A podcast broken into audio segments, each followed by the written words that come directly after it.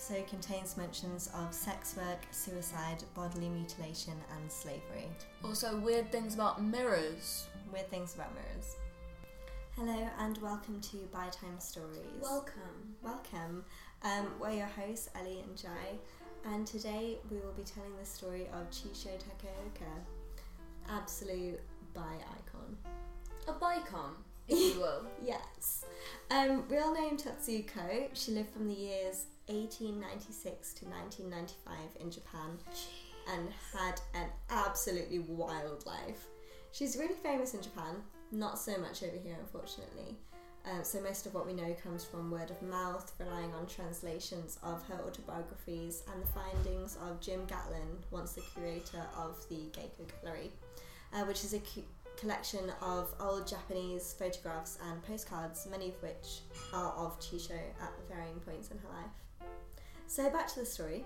She was born in Osaka and was raised by her grandmother and partially by her father, who was a blacksmith, who was also not a great father because he later sold her into slavery at the age of 12. That's grim. It's really grim, um, which is how she came somehow, don't know how because the sources are a little bit foggy, to be employed as a geisha in a licensed court of sex work in Osaka.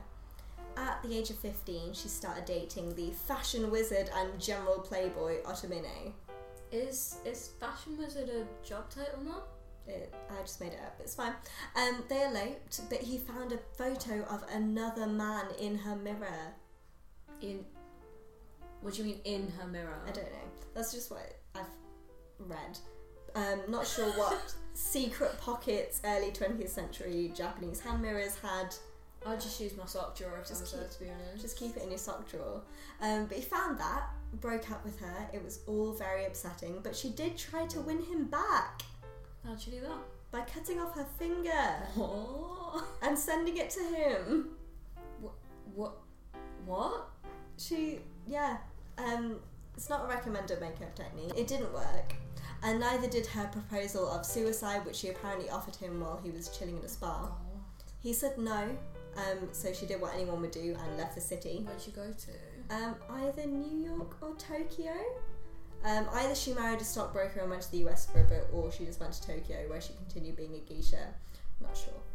In Tokyo, she was taken under the wing of another geisha called Kyoka, and her career flourished. In her late 20s or, or early 30s, she married someone called Suezo Oda, who was a runner for a movie company.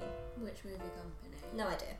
Um, she went to, she went to the US again, where she studied English and stayed in a girls' dormitory where she had an affair with a woman. Oh, what was the woman's name? No idea. Again, um, unsurprisingly, no one knows her name and hasn't really bothered to find out. If you do know, please do slide into our DMs on Facebook or Instagram bi Time Stories because I would love to find out. I haven't been able to find out her name anywhere.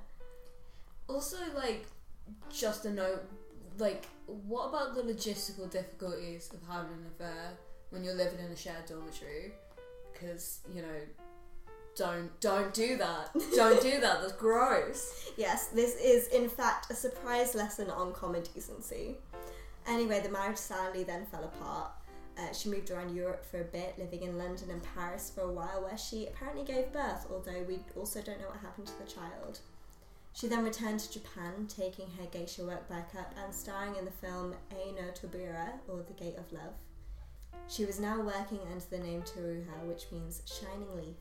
She also got remarried to a doctor, another marriage which unfortunately broke up, and ran a bar in Osaka. When she was about 39, she decided to become a Buddhist monk and join the Gyoji Temple. This is a temple famously catering to women who have been dicked over in relationships. Founded after two sisters, Gyo and Ginyo, who both fell in love and then broke up with the same man, and decided to spend the rest of their lives in quiet contemplation in the forests of Japan. That's beautiful. There she took the name of Chisho, which means clever sunshine, and rose to the rank of head priest, and wrote two autobiographies called Bird Eating Flowers and The Long Life of a Leaf. She was well known and well liked, with many coming to know the story of her life. In 1995, she died in the Gyoji Temple, where her remains are buried. She was 99, or 98, can't tell. Thank you for listening to Bi Time Stories. This was your hosts, Jay and Ellie. You can follow us on Instagram or Facebook at Bi Time Stories, and we look forward to seeing you again next time. Night night. Night.